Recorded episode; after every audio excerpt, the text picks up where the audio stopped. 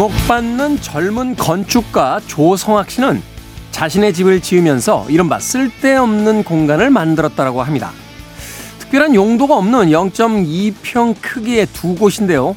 지금은 화분이 놓여져 있지만 나중에 생길 취미나 전시 같은 것을 위해 일부러 여유롭게 남겨둔 공간이라고 하는군요. 되도록 편리하게 가능하면 실용적으로 살아가려는 현대인들. 그런 우리에게 쓸데없는 공간, 쓸데없는 생각, 쓸데없는 노력 같은 것들은 어쩌면 삶의 여유분이나 유연함의 다른 말은 아닐까요? 김태원의 시대음감 시작합니다.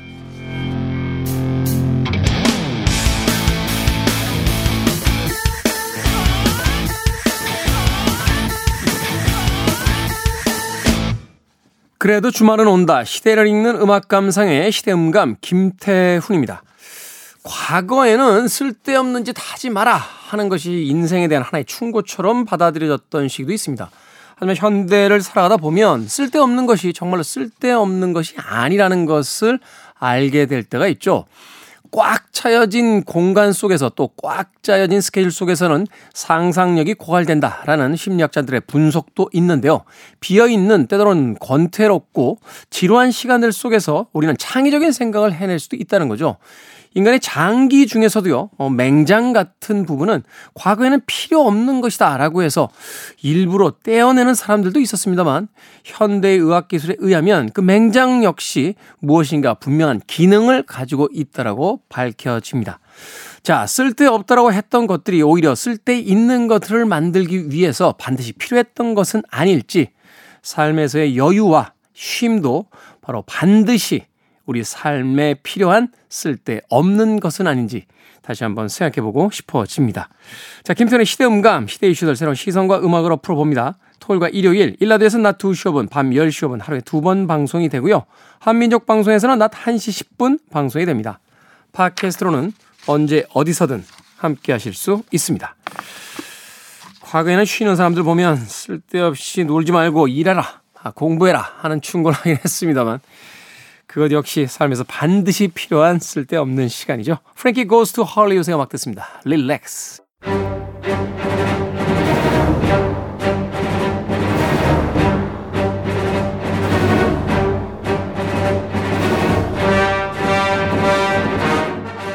극장 영사기가 사라질지도 모른다는 이야기 혹시 들어보셨습니까? 집에서 보는 LED TV 화면을 초대형 스크린 사이즈로 만든 LED 스크린관이 속속 생겨나고 있는데요. 디지털로 대체된 영화 필름처럼 영사기가 사라질 날도 머지 않은 걸까요? 이 시대의 영화 이야기, 영화 속 우리 시대의 이야기, 무비 유람 최강희 영화평론가 나오셨습니다. 안녕하세요. 네, 안녕하십니까. LED 스크린으로 영화 보신 적 있으시죠?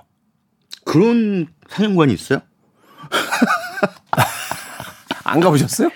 아니, 저는 영사기로 스크린으로 투사하는 그런 상영관은 많이 가봤는데, 아니, 네. 당연히 영사기가 있어야죠. 영사기가 없고 아니요. LED 요새 LED 네. 스크린으로 그 네. 영화 네. 보여주는 관이 있습니다. 어, 그뭐 따로 부르는 말이 있나 보죠? 그냥 LED 관이에요. 어, 그런데 예. 해상도가 아, 정말 아, 우리 이제 우리끼리 이제 속칭 쨍하다고 하는데 음. 어 밝기도 엄청나게 밝고 아. 네, 굉장히 그 선명도가 좋아요. 특히나 이 스크린에다 투사하는 방식은 주변에 이제 불을 다 꺼야지만 보이잖아요. 음. 근데 TV 같은 거 집에서 보시는 분들 은 아시겠습니다만 대낮에도 음. 환한 거실에서도 TV가 또렷하게 보인단 말이에요. 아, 그렇죠. 그런 효과가 있다 보니까 예, 예. 굉장히 선명도가 좋습니다. 근데 예. 또 고전주의자들은 그럼 그게 영화냐? 뭐 이렇게 이야기를 하는데 글쎄요 뭐 그 정의는 예. 젊은 세대들에게 지금 방금 김 김태우 씨가 말한 거 환한 대낮에도 TV가 또렷하게 보인다는 제가 한 6년 전에 그 LED TV 광고한 적 있거든요. 네. 광고 모델이 된 적이 있었는데. 네, 그거 제가 봤어요. 예, 되게 어색하던 광고 카피예요. 환한 대낮에도 뚜렷해 보입니다. 이렇게. 맞아요. 그러고 보니까 그때 이미 자기는 다 그 그렇게 해놓고 아, 아니 아니 근데 인제 인제 저는 뭐. 아무래도 조금 그런 면에서 보수적일 수밖에 없는 게 네. 영화는 이게 어두운 공간에서 이렇게 함께 보는 여러 명의 관객들이 함께 보는 어떤 예, 공동의 체험을 누리는 것 자체가 영화적 체험이라고 우리가 부르는 거거든요. 그냥 어떤 영화를 보는 것 그 자체가 아니라. 음. 그래서 암전인데 아무도 옆에 있는 사람도 안 보인다. 어. 그거는 좀 이상할 것 같아요. 아. 그래도 영사기가 좀 있어서 영사기가 있어서 예예 예. 다른 사람들도 보이고 옆에 사람이 조금 떠드는 한이 있더라도 낄낄대면서 웃으면 그건 또 그것대로 매력적인 게 상영관 체험이거든요. 음. 근데 그거는 만약에 그런 LED관이 보편적이 된다면 텔레비전 보는 거죠. 그게 영화 그 그냥 상영관에서 큰 텔레비전 보는 거잖아요. 그래서 이렇게 말이 많아지면 이제 어, 옛날 사람이에요. 젊은이들은 그렇게 생각 안 한단 말이죠. 근데 음. 경험이라는 게 참 묘한 것 같은 게 어, 어떤 경험을 했던 사람들은 그 경험을 했던 것이 사라지는 걸 좀 아쉽게 생각하고 네네네. 아예 그런 경험으로부터 좀 자유로운 별로 그 음. 그 경험에 시간이 많지 않았던 새로운 세대들은 새로운 것이 등장할 때마다 기꺼이 좀 받아들이게 되는 게 아닌가. 음. 뭐 무엇이 정답이라고 얘기는 할 수 없으니 이제 네네. 세상이 그렇게 변해가고 있다 정도에서 네. 마무리하도록 하겠습니다. 자 오늘 무비 유환 오늘은 명감독 열전 어떤 감독의 작품 만나 봅니까?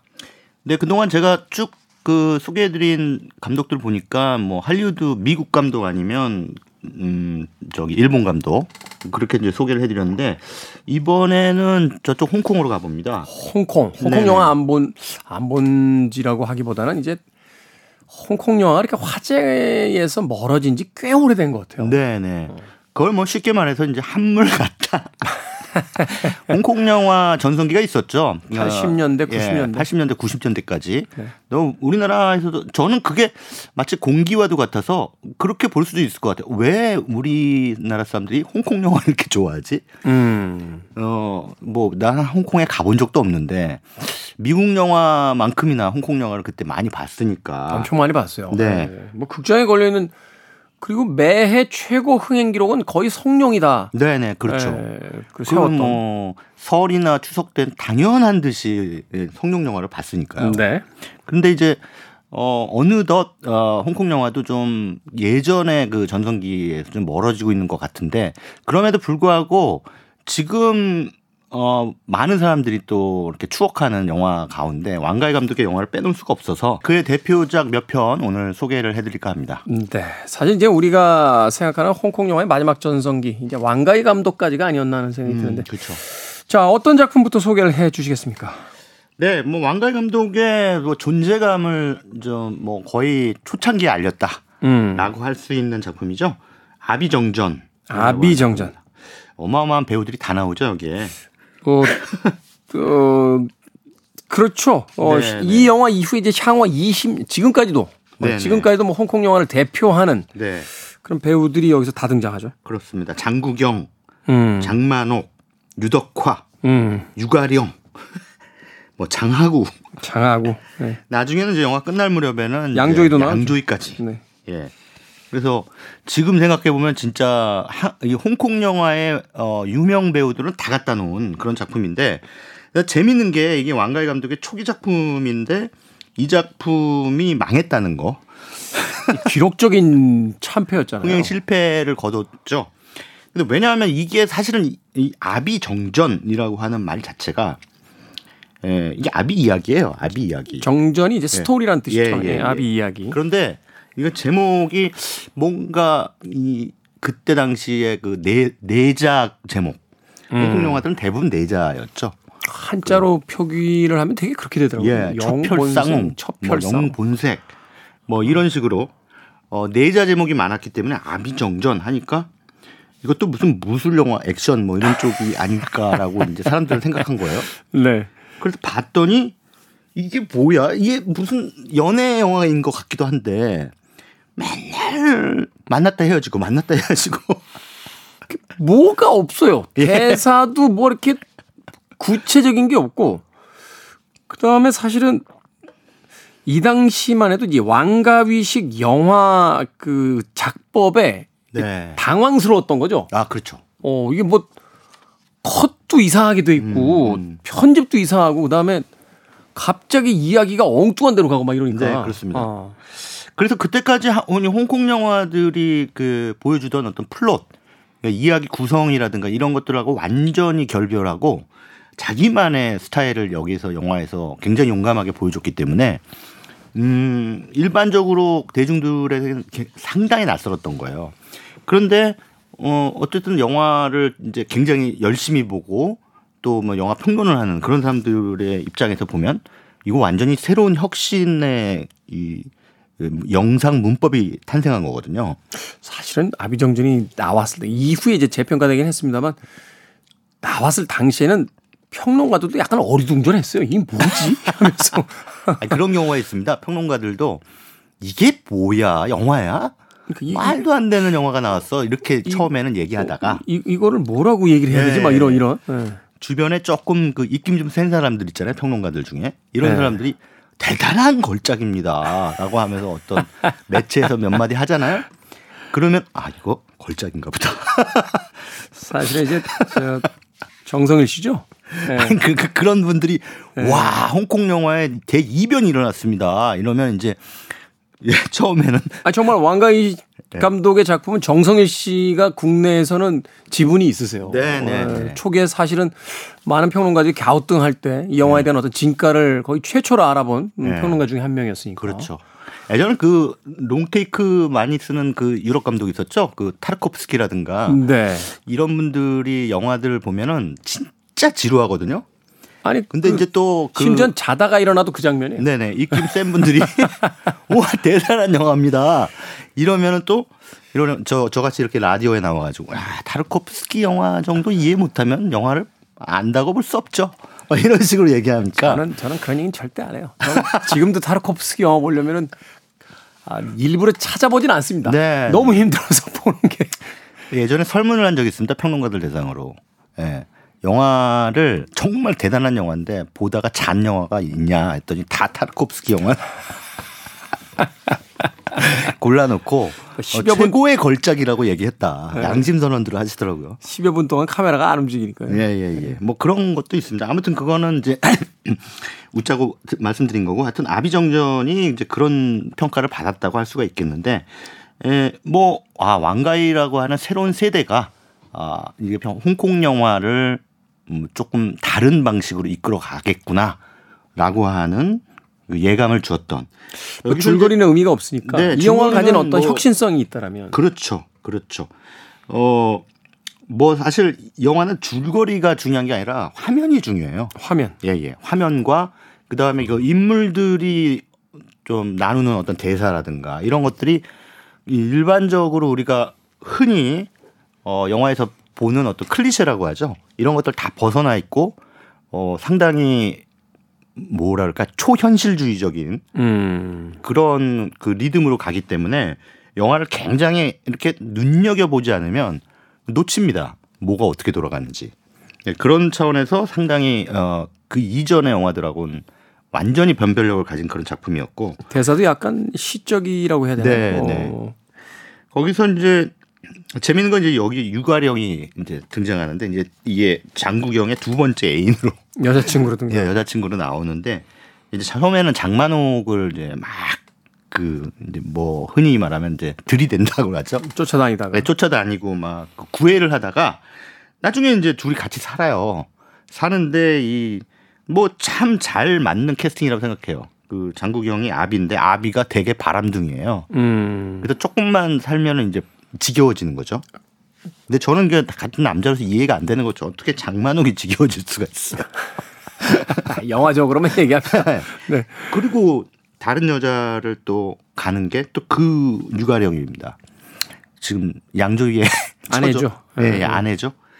근데 이제 뭐 얼마 전에 어 한국에 왔길래 어, 사적인 자리로 한국에 왔길래 누가 사진을 찍어가지고 보내줬는데 아, 많이 예, 나이가 드셨더라고요. 음, 아, 이제는 뭐 나이가 그래도 네네. 뭐 그럼에도 불구하고 뭐 여전히 네. 배우로서의 아우라 잃지 않고 있던데. 네, 네, 네. 그래서 아비정전이라는 영화는 그러니까 왕가의 시대를 알린 작품이다. 음. 뭐 비슷한 시기에 이제 어 비슷한 시기라고 할 수는 없습니다만 90년대에 또 이 작품에 나왔던 장국영 씨과 양조위가 해피투게더라는 작품도 음. 그거는 이제 부에노스아이레스 어, 남미를 배경으로 해가지고 찍힌 찍힌 찍은 네. 그 퀴어 영화죠. 퀴어 영화. 아르헨티나를 배경으로 해서. 네네네. 그래서 그 작품도 상당히 어묻 여성 관객들의 심금을 울렸던 가슴을 헤집었던 두 남자 배우가 연인으로 등장을. 참 그런 거 보면 어떤 네. 메시지적인 측면에서도 그렇고 그 다른 방식에서도 그렇고 이 왕가인은 참 파격적인 어떤 그 변화를 가져온 감독이면 분명한 것 같아요. 예, 그렇습니다. 네. 오늘 왕가위 편 그 첫 번째 작품으로 아비정전 소위 이제 왕가위라는 이름을 그 전에 물론 데뷔작이 있습니다. 열혈남아라는 작품이 있긴 있습니다만 어, 왕가위적 스타일을 이제 전 세계에다 이제 보여주기 시작한 네네. 네.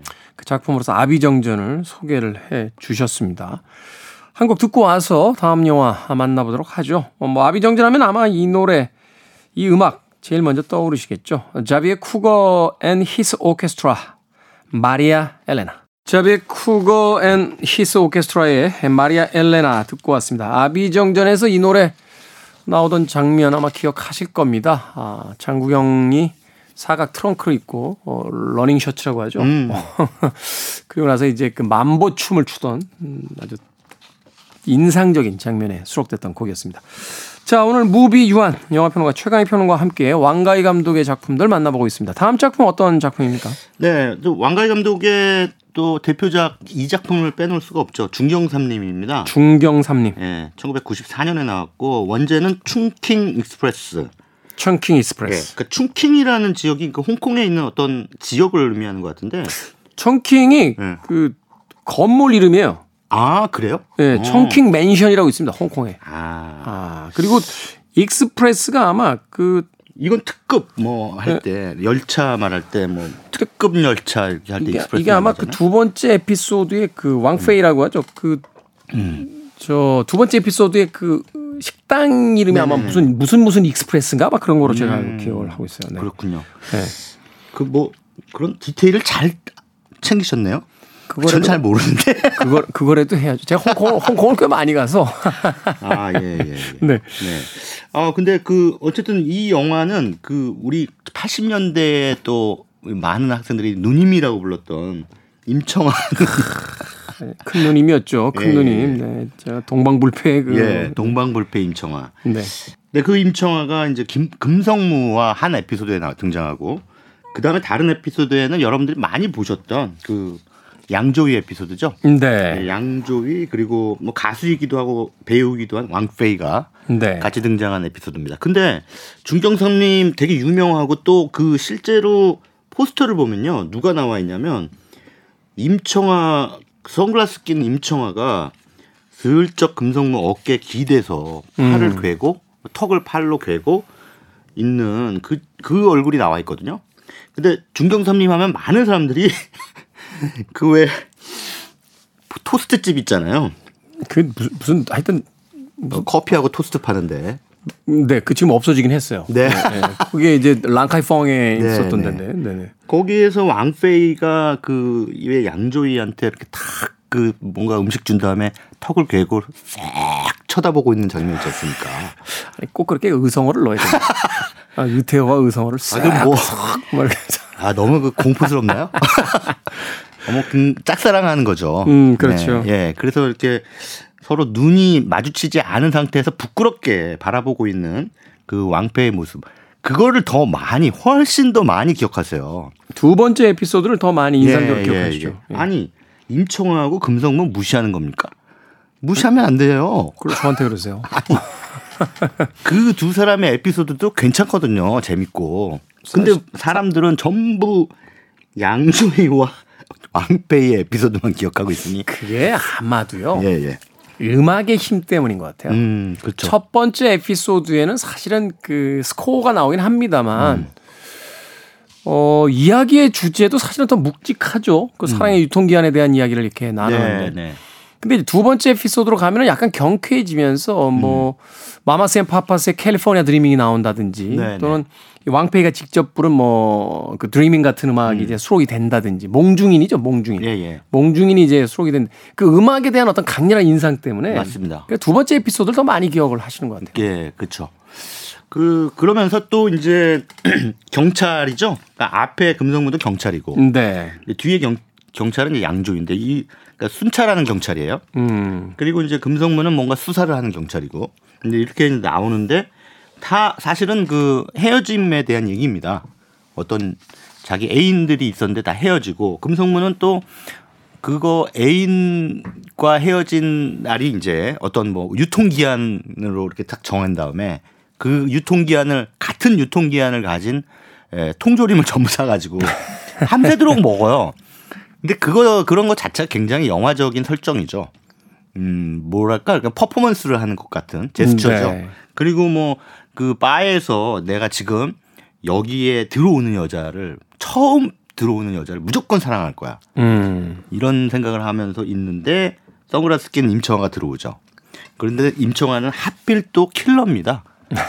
그런데 이제 어, 킬러임에도 불구하고 실제로 금성무와 하룻밤을 이제 보내게 되는 그런 과정들을 보여주는데 이 두 사람의 사랑이 그렇게 절절해 보이지는 않았어요. 그냥 뭐 도시에 스쳐 지나가는 네네. 그 하룻밤 같은 그런 네. 그런 분위기였죠. 굉장히 그 도시적인 또 홍콩스러운 느낌이라고 한다면 어, 양조위와 왕페이 특히나 이 왕페이가 절절했어요. 그래서 사람들은 많이 기억하고 있는 것 같아요. 양조 일 짝사랑하고 집에 네. 가서 청소해주고 막 이러잖아요. 그렇죠. 네. 어, 집을 비운 사이에 잠깐 뭐 청소를 해주고 그러는데 그 자기를 떠나간 그 스튜디스 그러니까 승무원 여승무원 전 여자친구 예, 전 여자친구를 못 잊은 양조위는 집에 오면은 그냥 속옷 차림으로 괜히 물고기나 쳐다보고 있고 저기 왜? 그 비누하고 얘기하고 있고 말하고 이야기하고 예, 예. 네. 그렇게 외로움을 사귀는 사람인데 그런 사람이 이렇게 자기 집이 조금 달라져 있다는 걸 솔직히 눈치챌 만한데 그걸 눈치도 못 챌 정도니까 얼마나 어 시련의 아픔 음, 깊게 그, 빠져 있는지 예, 고통스러워하는지를 알 수가 있죠. 근데 그런 시련의 아픔을 겪고 있는 양조위의 마음을 이렇게 돌려 세우려고 왕패는 또 노력도 안 합니다. 음. 그냥 아 정말 어떻게 보면 지고지순한 사랑이죠. 하지만 저 사람이 나를 어, 좀 봐주고 우리 같이 사귀었으면 좋겠다라고 하는 그러한 가시적인 열망은 전혀 느껴지지가 않아요. 그러니까 드러내지 않고 예, 그냥 예, 혼자만의 방식으로 사랑을 하는. 예, 예. 그러다가 결국 이제 왕팽이가 예, 양조위의 그 여자친구를 대신해서 여승무원이 돼서 어디론가 가버리죠. 캘리포니아로 가나요? 그래서 뭐 어딘가로 갔겠죠. 예, 예, 예. 네. 그렇게 해서 결국은 두 사람의 사랑도 이어지지 않는 걸로. 음. 아무튼 이렇게 왕가희 감독의 영화 속에서의 사랑 이야기는 다들 이어지지 않습니다. 그 줄기차게 그 등장하는 것이 아비정전 때부터 결국은 짝사랑이에요. 네. 네. 결국은 매듭이 안 지어지고 다들 다른 방향을 쳐다보고 네. 뭐그 이후에 이제 작품들에서도 계속해서 드러나긴 합니다만 이게 어떤 그 왕가희 감독의 취향인지 아니면 당시 어떤 홍콩에 대한 그 음. 상징적인 어떤 설정이었는지. 네. 네. 네. 아마도 그러니까 뭐 이런 분석이 좀 멀리 나갔다라고 할 수도 있겠습니다만 많은 영화 비평가들이 이 중경삼림에서 그 홍콩의 반환 97년도에 예, 예, 홍콩 반환 홍콩 반환에 대한 어떤 정서적인 불안감 그러니까 음. 이런 것들이 들어가 있다라고 이제 해석을 하죠. 그렇죠. 예. 사실 이제 유통기한을 만 년으로 하고 싶다라는 금성무의 그 대사에서는 100년의 유통기한이 이제 끝나가는 홍콩에 네. 대한 이야기가 있고 그렇죠. 또 승무원이 돼서 어디론가 떠나고자 하는 그 왕페이라든지 또 여러 어떤 등장인물들의 정서 속에서는 이 홍콩을 벗어나고자 하는 또 동시대인들의 음. 어떤 열망 같은 게 담겨져 있었을 테니까. 네. 그렇군요. 중경삼님. 1994년도 작품이네요. 이 작품 극장에서 보고서는 뒤통수에 한 대 맞은 것 같은 그런 기분이. 음. 예. 이게 사실은 아비정전 망하고 나서 그 짜투리 필름으로 만든 거예요. 더 이상 투자가 잘 안 되고 그러니까. 예, 예. 그냥 뭐 가벼운 소품 하나 만들어 볼까 하고 음. 만들었는데 이 작품이 결국은 터졌어요. 그렇죠. 굉장히 감각적인 영상. 음. 네. 세련된 연출 뭐 이런 것들 그러니까 사실은 그 동안의 영화에서 볼 수 없었던 그런 그 영상미를 보여주는데 네. 그럼 뭐 사실은 굉장히 간단한 그 기술적인 어 뭔가 조치를 취하면 이를테면 그 뭐 카페에서 이렇게 막 사람들이 바깥에서는 막 그 바삐 돌아다니는 게 있는데? 예. 빨리 그러니까 fast forward 한 것처럼 이렇게 움직이고 안에 있는 두 인물 양조위와 왕페이는 천천히 움직이는 속도가 다르게 음, 음. 한 화면에 있는 어, 두 상황의 속도가 다르게 연출한 건데 그게 사실은 별거 아닌데 처음 본 거죠. 어, 대단히 멋있다. 이렇게 음. 된 겁니다. 그래서 이제 그때 또 흘러 나왔던 노래 도 마찬가지로 굉장히 사람들의 귀를 적셨고 음. 어, 그래서 단 한 장면으로 세계적인 영화가 된 작품이다 이렇게 평가를 할 수도 있을 것 같습니다. 네. 사실 홍콩 갔을 때 그 자리에 갔어요. 똑같이 음. 한번 해봤어요. 지금 지금은 편의점이 돼 있습니다. 아, 그거 뭐 똑같이 해본 사람이 어디 김태훈 씨뿐이겠습니까? 전 전 세계에서 한 2만 명쯤 해보지 않았을까 생각이 드는데. 자 그렇다면 바로 어, 그 장면에서 흘러났던 음악 하나 듣고 왕가위 감독의 세 번째 영화로 가보도록 하겠습니다. Mamas and Papas의 음악 중에서 California Dreaming. Mamas and Papas의 California Dreaming 듣고 왔습니다. 자, 최광희 영화평론가와 함께하는 무비 유한 오늘 왕가위 감독의 작품들 만나보고 있습니다. 두 편의 작품 소개해 주셨고 이제 마지막으로 남아있는 한 편 어떤 영화입니까? 네, 뭐 이제 왕가위의 베스트로 이 작품 꼽는 분들 많으십니다. 네. 화양연화. 화양연화. 예, 이게 2000년에 제작됐고요. 그 무렵에 한국에서도 개봉했는데 음, 정말 저도 이 영화 그 극장에서 보고 정말 약간 충격에 빠졌던 음. 예, 영화였습니다. 이게 기본적으로 불륜 영화잖아요. 그렇죠. 너무 음. 아름다운 거예요. 이 음. 불륜 이게 결국은 왕가이가 색감을 그렇게 만들었기 때문에 뭐 바람 피는 저 누남녀가 왜 이렇게 선남선녀처럼 보이는지 예, 왕